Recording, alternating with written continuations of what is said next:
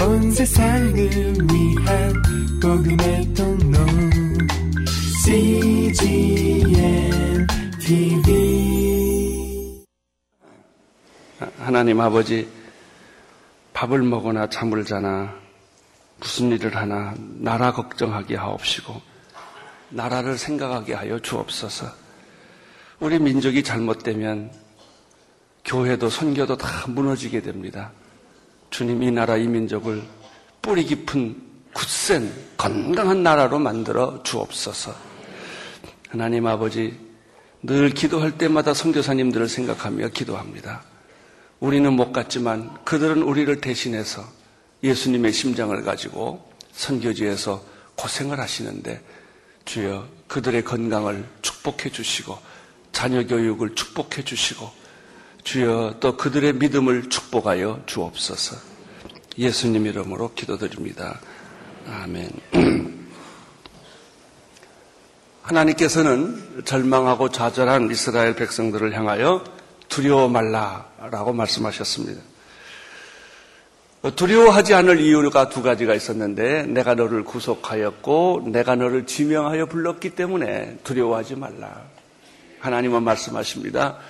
너는 내 거다. 라고 말씀하셨습니다. 너는 내 거다. 그 말은 내가 너를 책임지겠다 하는 뜻입니다. 내가 너를 보호하겠다.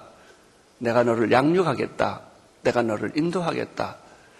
그래서 크리스찬들은 어떤 상황, 어떤 환경에서도 두려워하지 말고 의심하지 말고 불안해하지 말고 어, 태풍이 불어도 비바람이 쳐도 어떤 소문이 나도 흔들리지 말고 우리 주님 바라봐야 될 줄로 믿습니다. 하나님은 또한 열등감과 좌절감에 빠져 있는 어, 이스라엘, 자존심, 자존감이 망가진 이스라엘 백성들을 향하여 또 뭐라고 말씀하셨냐면은 너는 보배롭고 존귀하고 사랑스러운 존재다. 이렇게 말씀해 주셨어요. 너는 보배롭고 어, 존귀하고 사랑스러운 존재다. 하나님은 인간을 보실 때 인간의 약점, 인간의 나쁜 점을 보질 않습니다. 현재 고통스러운 것보다는 미래의 영광스러운 것을 보시고 현재 악한 것을 보지 않고 미래의 선한 것을 보시는 분이십니다. 이스라엘 백성들이 처한 현실은 포로 생활이었습니다. 바벨론 포로였습니다. 비참했습니다. 그들의 삶은 절망이었습니다. 그러나 하나님은 이스라엘에게 향하신 약속의 미래를 언제나 보여주시면서 두려워 말라. 어, 너는 이렇게 망하지 않는다. 이렇게 말씀하십니다. 그것은 여러분들에게도 동일하게 주님은 말씀하십니다. 삶이라고 하는 것은 그렇게 모든 것이 아름답고 그렇게 모든 것이 잘 되는 것은 아닙니다. 아, 이 문제가 잘 되면 저 문제가 어렵고 저 문제가 잘 되면 이 문제가 어렵고 이번 일이 잘 지나갔으면 계속해서 잘 되는 것이 아니라 삶은 하나의 굴곡과 같이 어, 계속 문제들이 나오는 것입니다. 그러나 주님은 말합니다. 걱정하지 말라 두려워 말라 내가 너를 택하였고 내가 너를 지명하여 불렀나니 너는 내 것이기 때문에 내가 아무리 더럽고 형편없고 소망이 없어 보여도 나는 너를 버리지 않을 것이다. 나는 너를 외면하지 않을 것이다. 나는 너를 포기하지 않을 것이다. 내가 더러워졌으면 닦아서 쓸 것이고, 내가 실수를 했으면 고쳐서 쓸 것이고, 내가 부족하면 보완해서 내가 너를 쓸 것이다. 하나님의 결론은 너를 버리지 않는다는 거예요. 너를 꼭 내가 고쳐서 쓴다는 것이에요. 이게 하나님의 결론이에요. 내가 너를 보배롭게 여기고, 내가 너를 존귀하게 여기고, 내가 너를 사랑스럽게 여기겠노라 하는 것이 하나님의 마음이에요. 하나님의 마음. 자, 생각해 보세요. 다 죽어가고, 병 들어가고, 망해가는 사람을 불러놓고, 너는 보배롭고, 존귀하고, 사랑스럽다고 말해준다면, 그 사람이 얼마나 기가 막히게 좋겠어요.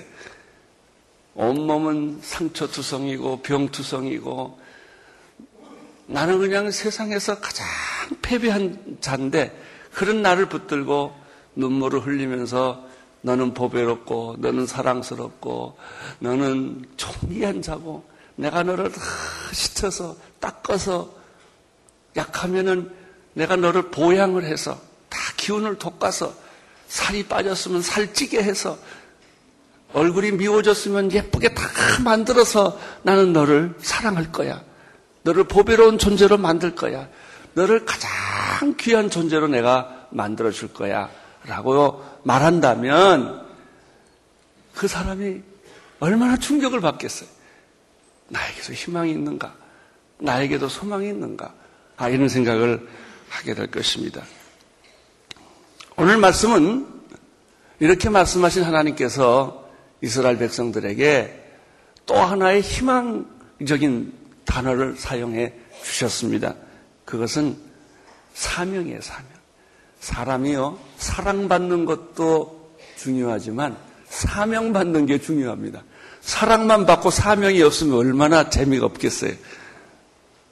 내가 사랑받고, 내가 존귀함 받고, 내가 보이롭게 여김을 내가 받았다면 그것으로 만족하는 게 아니에요. 인간이 가장 소중한 것은 내게 미션이 주어질 때입니다. 미션. 일이 주어질 때고요. 사명이 주어질 때고요. 할 일이 있을 때고요. 비전이 주어질 때예요. 하나님은 우리를 용서하시고 우리를 구원하시고 우리를 격려하시고 우리를 사랑하시는 것으로 끝나는 게 아니에요. 회복시키는 것으로 끝나는 게 아니에요. 자, 우리가 건강, 아픈 사람은 건강하기를 원해요. 그렇죠? 저도 건강하기를 원해요. 그럼 건강이 목적이냐? 그러면 헬스클럽 가야죠. 건강이 목적은 아니에요. 건강해서 하나님 일 하겠다는 데 목적이 있는 것이지, 건강이 우상일 수는 없어요. 하나님이 우리를 사랑하시고, 우리를 회복시키시고, 우리를 치유하시는 목적은 치유 자체가 목적이 아니에요. 그렇게 해서 우리로 하여금 건강하게 하나님을 섬기는 사람, 미션을 주는 거예요, 미션. 그 하나님의 미션, 하나님의 비전, 그 하나님의 일이 뭐냐? 그것을 오늘 우리 하나님께서 우리에게 말씀하시는 거예요. 그 하나님의 비전과 하나님의 사명을 이스라엘 백성들에게 다시 상기시켜주고 일깨워주는 단어가 두 가지가 있는데 증인이라는 단어요, 종이라는 단어. 그래서 하나님은 말씀하십니다. 너는 그렇게 적당히 인생을 살다 죽을 게 아니라 너는 나의 증인이고 나의 종이다. 이렇게 말씀하셨습니다. 먼저 이사야 43장 10절에 말씀을 또박또박 한번 같이 읽어보시겠습니다. 10절 시작. 나 여호와가 말합니다. 너희는 나의 증인, 나의 종으로 택함을 입었나니 이는 너희로 나를 알고 믿으며 내가 그인 줄 깨닫게 하려 합니다. 나의 전에 지음받은 신이 없었느니라 나의 후에도 없으리라. 증인이란 무엇입니까? 증인. 크리스천들의 삶은 증인이에요. 이게 우리의 삶이에요. 증인은 법정에서 사용되는 용어로서 어떤 사실을, 어떤 사건을 증명하기 위하여 소환된 사람입니다. 이 증언한다는 것, 증인이 증언한다는 것은 그것이 사실일 경우에는 재판의 결과를 뒤집는 능력이 있습니다. 하나님께서 어, 우리를 하나님의 증인으로 어, 우리를 부르신다는 거예요. 재판장에서 우리를 소환한다는 거예요. 이것은 아주 인간에게 있어서 영광스럽고 아주 자랑스러운 비전이고 미션입니다. 만약에 우리가 하나님의 증인으로 나설 수 있다면 얼마나 좋겠습니까? 우리가 마귀로부터 벗어나는 것도 중요한 일이고요. 병으로부터 벗어나는 일도 중요하고요. 우리가 절망에서부터 빠져나오는 일도 중요하지만 그것보다 더 영광스러운 것은 이제 빠져나와 가지고 내가 하나님의 구원 사역의 증인으로 서서 온 세상을 향하여 선포하고 증언하는 사람이 된다면 얼마나 자랑스럽겠습니까? 할렐루야. 예, 우리는 다 그런 사람이 돼야 될 줄로 믿습니다. 예수님의 제자들은 예수님의 삶을 증언하는 사람들이었습니다. 3년 동안 예수님과 함께 먹고 자고 말씀 듣고 살았던 그들은 예수님의 증인들이었습니다. 여 러분들은 온누리교회 증인들이에요. 그렇죠? 온누리교회 창립 때부터 여기까지 오신 분들은 그때부터 어떻게 우리가 지하실에서 12명이 12가정이 모여서 예배 드렸고 어, 그렇게 고생 고생 고생해서 여기까지 왔나는 것은 우리 교회 초창기 멤버들은 산 증인들이세요. 우리 역사의 증인들이 있잖아. 6.25를 거치고 일제시대를 거친 사람들. 요즘 젊은 사람들은 그거 몰라요. 그, 그, 그 러나 우리 아버지 세대들은 다 그걸 알아요. 총소리를 듣고 자랐고 공산주의가 얼마나 잘못된 것인가를 그들은 피부로 느끼면서 자라왔던 사람들이에요. 가난이 얼마나 처절하다는 것을 보고 자란 사람들의 증인이었단 말이죠. 예수님의 제자들은 예수님의 삶과 어, 말씀과 기적을 목격한 사람들이었어요. 아름진뱅이가 일어나고 봉사가 눈을 뜨고 기모리기가 열리고 5천 명이 12강 보리떡 다섯 개와 물고기 두 마리로 먹고 12강조리가 남고 이런 것들을 다 본 사람들의 증인이었어.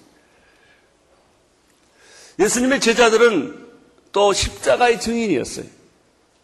그들은 예수께서 어떻게 채찍에 맞고 조롱을 당하고 침뱉음을 당하고 십자가에 끌려가서 그들은 처절하게 못에 박히고 가시면류관을 쓰고 엘리 엘리 라바 사박다니하고 죽, 죽으시는 예수님 해가 빛을 잃고 이런 장면을 친히 목격했던 사람이에요. 증인은 현장을 경험한 사람들이에요. 머리로 아는 사람들이 아니에요. 지식으로 아는 사람들이 아니란 말이죠. 예수님의 제자들은 또 부활의 증인이었습니다.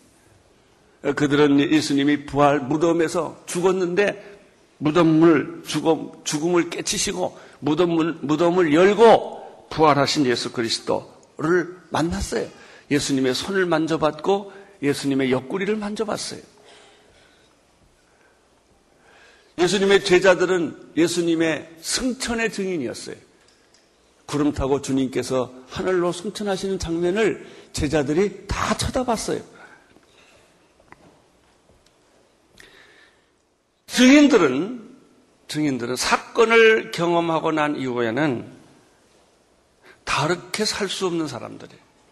그게 눈에 밟혀서 다른 삶을 못 살아요. 베드로와 일곱 제자들은 예수님이 부활하신 후에 고기잡이로 다시 돌아갔지만 결코 못 갔어요. 다시 돌아왔어요. 옛 직업으로 못 돌아갑니다. 옛날로 못 돌아갑니다. 이, 이 사건을, 예수의 사건을 증언하지 않으면 견딜 수 없는 마음이 있었다는 거예요. 예수님의 제자들 외에 가장 탁월하게 예수님의 삶을 증언했던 사람은 사도 바울입니다. 그는 원래 예수를 믿는 사람들을 핍박했고 예수를 핍박했던 사람이에요. 예수 믿는 사람을 잡아다가 감옥에 잡으렸던 사람인데 그 자신이 담에석에서 빛을 보고 예수님을 만났어요. 그리고 나서는 그 인생이 어떻게 변했느냐? 예수님의 증인으로 변한 거예요. 결혼도, 가정도, 직업도 다 버리고 그의 집이 집인지 감옥인지 몰래 계속 들락날락 거리면서 소아시아를 큰 엄청난 넓은 거리를 그 당시에 자동차가 있어요. 비행기가 있어요. 걸어서 마차를 타고 다니면서 예수를 증언했던 거예요. 몇 사람을 놓고 몇 사람 전도하기 위해서 산을 넘고 물을 건너서 다녔던 사람이 사도 바울입니다.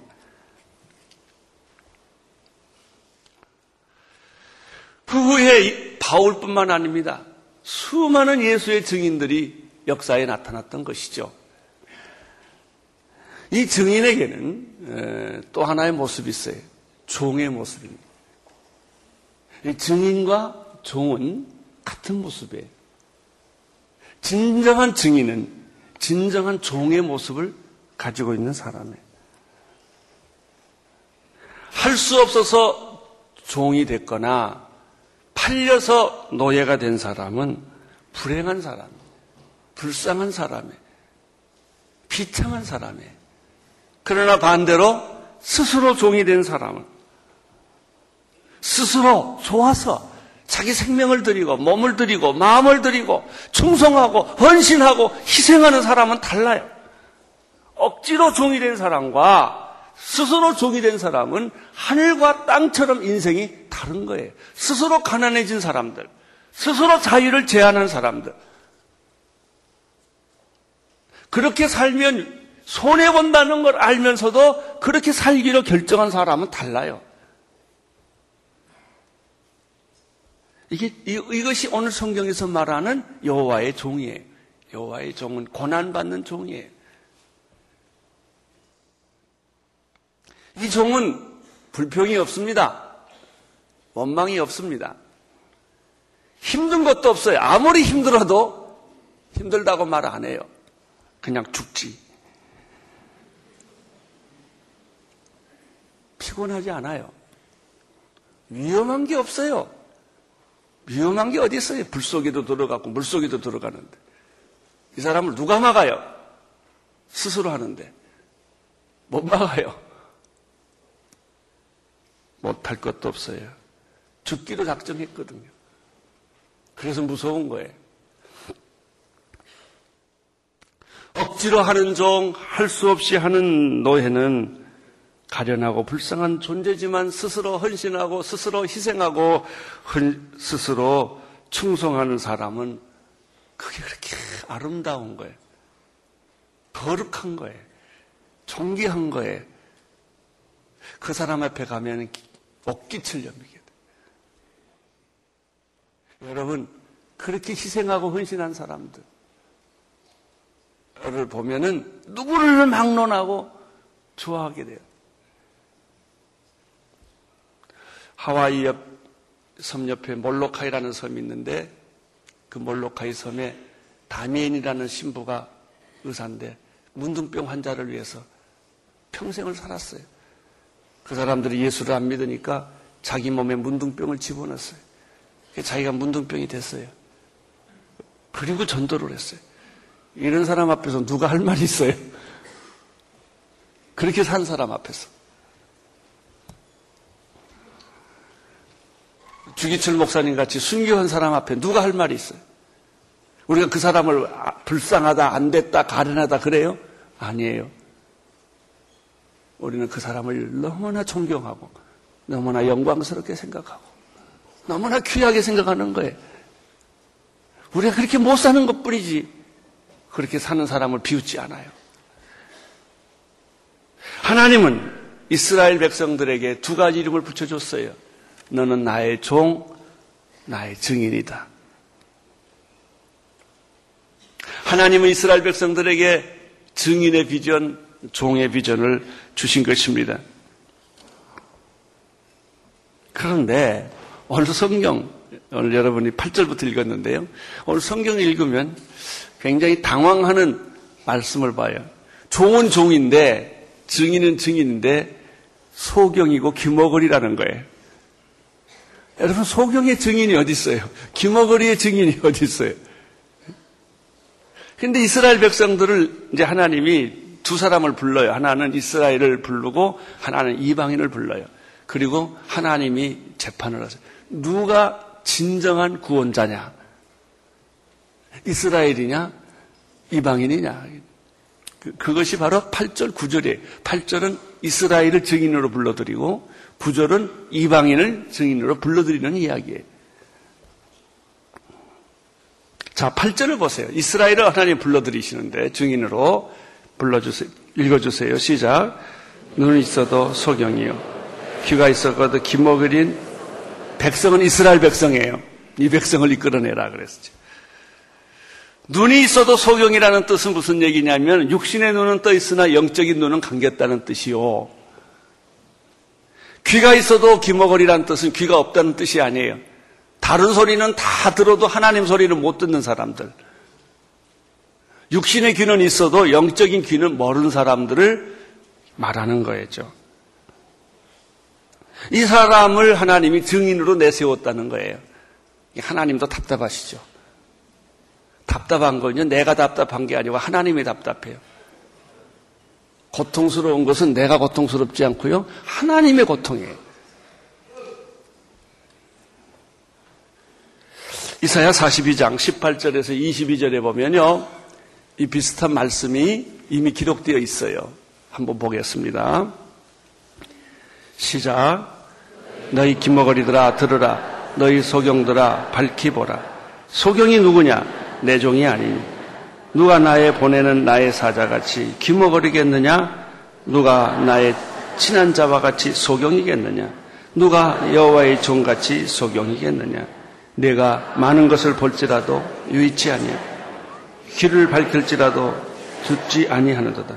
여호와께서 자기의 의로우심을 인하여 기쁨으로 그 교훈을 크게 하며 존귀하게 하려 하였으나 이 백성이 도적을 맞으며 탈취를 당하며 굴 속에 잡히고 옥에 갇히기도 하는도다. 노략을 당하되 구할 자가 없고 탈취를 당하되 도로 주라 할 자가 없느니라. 결국 이스라엘 백성들은요, 하나님께서 증인과 종으로 존귀하게 사령하려고 하였으나 그들의 불신앙 때문에 그들의 오만 때문에 그들의 부주의함 때문에 결국은 이 증인의 역할을 제대로 하지 못하고 어떻게 됐습니까? 붙잡혔어요. 비참하게 된 거예요. 이 성경이 이렇게 표현하고 있어요. 도적을 맞았고 탈취를 당했고 굴 속에 잡혔고 옥에 갇힌 이런 입장이 된 거예요. 그렇지만 하나님은 그 사람들을 뭘로 쓰려고 하는 거예요? 증인으로 쓰려고 하는 거예요. 그 사람들을 종으로 쓰려고 하는 거예요. 그게 여러분들이에요. 하나님이 여러분 좀 쓰려고 하는데 맨날 딴짓만 하는 거예요, 그냥. 오만하게, 교만하게, 딴 데 가서 하나님의 말씀 못 알아듣고 탕자처럼 산 거예요. 멀리 멀리 갔더니 끝없이 끝없이 하나님하고 정반대로 엉뚱한 데서 시간을 다 보낸 거예요.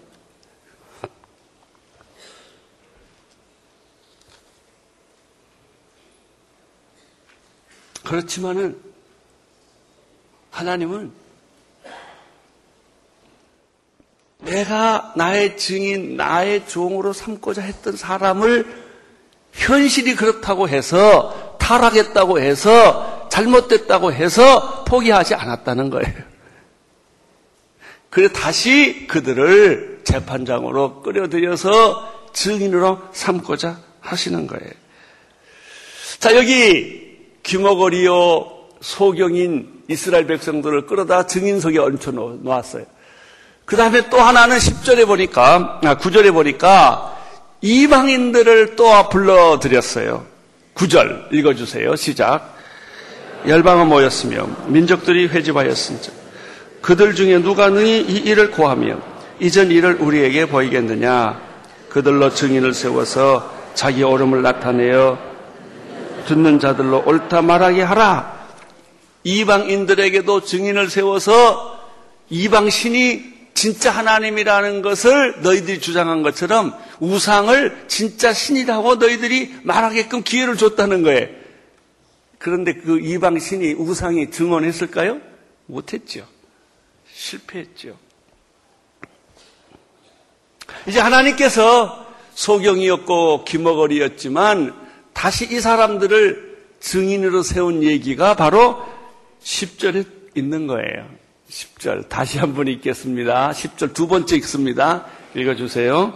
나 여호와가 말하노라 너희는 나의 증인 나의 종으로 택함을 입었나니 이는 너희로 나를 알고 믿으며 내가 그인 줄 깨닫게 하려 함이라 나의 전에 지음을 받은 신이 없었느니라 나의 후에도 없으리라 하나님의 결심이 뭐예요? 증인들을 향한 종들을 향한 하나님의 결심이 두 가지예요. 첫째는 나의 증인, 나의 종으로 너를 택했다는 거예요. 소경을 택하고 귀머거리를 택한 거예요. 증인으로. 그래도 하나님 마음이에요. 그걸 택한 거는. 여러분들을 하나님이 택하셨어요. 쓰시겠다고. 근데 데려와 보니까 쓸 데가 하나도 없는 거예요. 준비도 안 돼 있고, 뭐 알아들어야죠. 딴짓하고, 딴 생각하고, 엉뚱한 데 가 있는, 가 있었단 말이죠. 그래도 하나님의 마음은 뭐예요? 내가 너를 나의 증인으로, 나의 종으로 뭐 했다? 택하였다라고 하는 거예요. 택하였다. 두 번째. 하나님의 결심이 뭐예요? 두 번째는 뭐냐면, 그들로 하여금 증인이 되기 위해, 위하여 하나님이 세 가지를 하셨어요. 그들로 하나님을 첫째 알고, 두 번째 믿고, 세 번째 깨닫게 해 주시겠다고 그러셨어요. 알고, 믿고, 깨닫게 해 주겠다. 그게 성령의 역사입니다. 그러니까 알고 깨닫고 믿고 깨닫게 하기 위해서 하나님을 우리로 확 뒤집어 버려요. 암도 주시고 교통사고도 나게 하시고 고난 속에 집어넣기도 하고 그냥 뺑뺑 돌리는 거예요. 뭘 만들려고? 증인을 만들려고. 어떻게 하시려고? 당신의 종을 삼으시려고. 이게 하나님의 선택이, 하나님의 결심이에요. 나는 너를 포기할 수가 없다. 근데 너는 내 말을 안 듣는다 이거예요. 하나님이 얼마나 힘드시겠어요. 말 잘 듣는 종은 참 좋겠는데, 충성한 증인은 참 좋겠는데, 말도 안 듣고, 지멋대로 사는 사람을 데려다가 증인을 삼고 종으로 삼으려니까 하나님이 가슴이 터지는 거죠. 그래도 하나님을 말씀하셨어요. 그가 나를 알고 믿고 깨닫게 해 주겠다 그랬어요. 할렐루야. 이게 하나님의 은혜입니다. 그게 하나님의 은혜예요. 사랑하는 성도 여러분, 어떤 상황이나 어떤 환경에서도 두려워하지 마세요. 하나님의 결심은 안 바뀌어져요. 여러분을 향한 하나님의 사랑은 안 변합니다. 여러분을 향한 하나님의 비전과 하나님의 꿈은 안 변하는 거예요. 하나님은 여러분을 쓰고 말겠다는 거예요. 여러분을 들어 쓰시려고 한다는 거예요. 나이가 많이 들었건 병이 들었건 세상에서 실패했건 그거 상관없이 네가 나의 종, 나의 증인으로 쓰시겠다는 거예요. 하나님은 이방인을 들어 쓰시겠다고 하지 않으셨어요. 이것을 은혜입니다. 결국 하나님의 증인이 되고 하나님의 종이 된다는 것은 하나님을 알고 믿고 깨닫는 걸 의미해요. 하나님을 알고 믿고 깨닫게 되는 거예요. 어떻게 해야 하나님을 알고 어떻게 하나님을 믿고 어떻게 하나님을 깨달아요? 아무리 꼬집고 때리고 부셔도 모르는데 그런데 어느 날 알아요.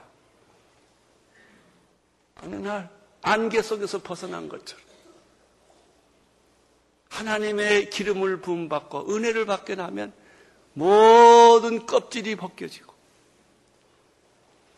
새로운 아침이 오고 새로운 태양이 뜨고 새로운 세계가 내 안에 들어오고 내 안에 있는 모든 세포가 다시 살아나기 시작하고 새로운 영이 내 안에 들어오기 시작하는 거예요. 할렐루야.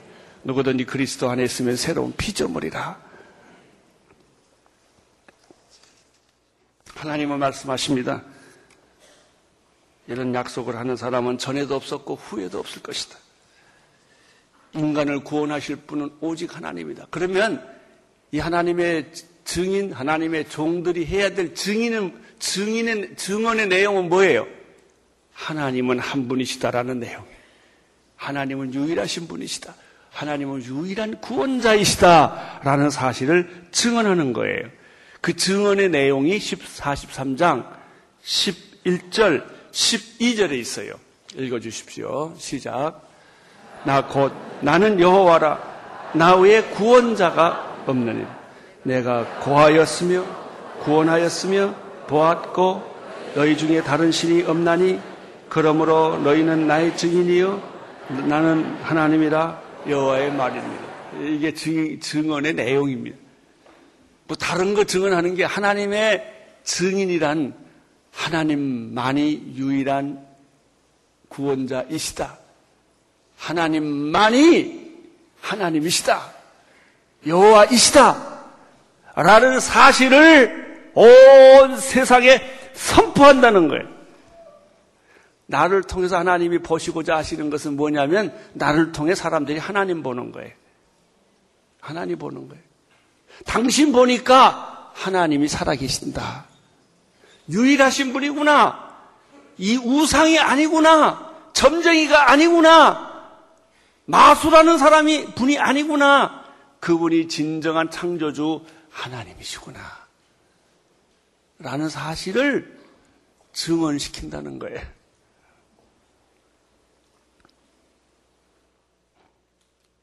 13절 보시겠습니다. 13절 시작. 가연 태초로부터 나는 그니 내 손에서 은등이 긍질 자가 없도다. 내가 행하리니 누가 막으리요? 참된 승리란 하나님의 승리예요. 나의 구원이 완전한 까닭은 우리 행위가 온전하기 때문이 아니라 하나님의 약속과 선택이 온전하기 때문이요. 우리가 거듭한 까닭은 우리가 실수가 없고 죄가 없기 때문에 우리가 거룩한 것이 아니라 비록 죄가 많고 실수가 많다 할지라도 하나님의 거룩이 너무나 크기 때문에 그분이 거룩하시기 때문에 그 능력에 우리가 다 묻혀서 거룩하게 보이는 거예요. 그것뿐이지 우리가 거룩한 게 아니고 하나님이 거룩한 것이고 우리의 구원이 완전한 까닭은 우리가 행위가 완전했기 때문이 아니라 하나님의 구원이 완전하기 때문에 내가 그 안에 들어가는 것 뿐이에요.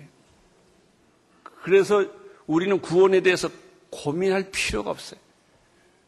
구원받았냐, 시범받았냐, 걱정할 필요가 없으세요. 내 구원이 아니니까. 내가 만든 구원이 아니니까. 그것은 하나님이 만드신 구원이요, 하나님이 약속한 구원이요, 하나님이 예비하신 구원이기 때문에 틀림이 없어요.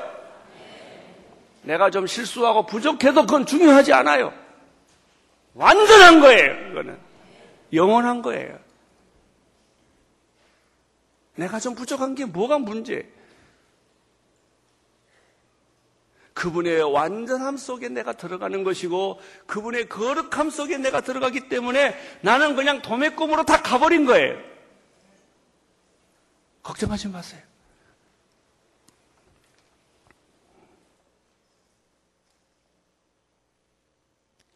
하나님의 비전은 포기되지 않습니다. 하나님의 열정도 쉬지 않습니다.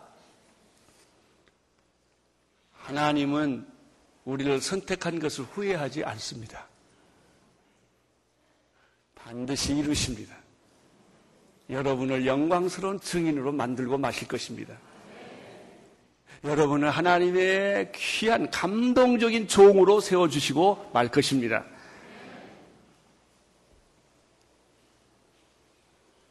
우리를 하나님의 증인 되게 하시고 종 되게 하신 까닭은 하나님이 우리를 사랑하시기 때문입니다. 기도하겠습니다. 하나님 아버지, 우리처럼 미천하고 실수가 많고 부족하고 자격이 없는 자들을 어찌하여 하나님은 종으로 삼으시고 주, 증인으로 삼으셔서 우리를 선교사로 보내시고 목사로 세워주시고 장로로 집사로 권사로 세워주십니까? 너무 부끄럽고 너무 황성하고 너무 참 말할 수가 없습니다. 어떻게 우리가 하나님의 일을 할 수가 있겠습니까? 그렇지만 하나님은 우리의 부족함과 우리의 연약함과 우리의 어리석음을 아시면서도 하나님은 우리를 증인으로 종으로 사용하여 주신 그 하나님의 사랑을 인하여 감사를 드립니다. 안심하고 당신 앞에 나가오니 당신의 온전한 구원 안에 우리를 두시고 당신의 온전한 거룩 안에 우리를 두셔서 우리로 하여금 당신의 길을 걷게 하여 주옵소서. 예수님 이름으로 기도드립니다. 아멘. 온 세상을 위한 복음의 통로 CGM TV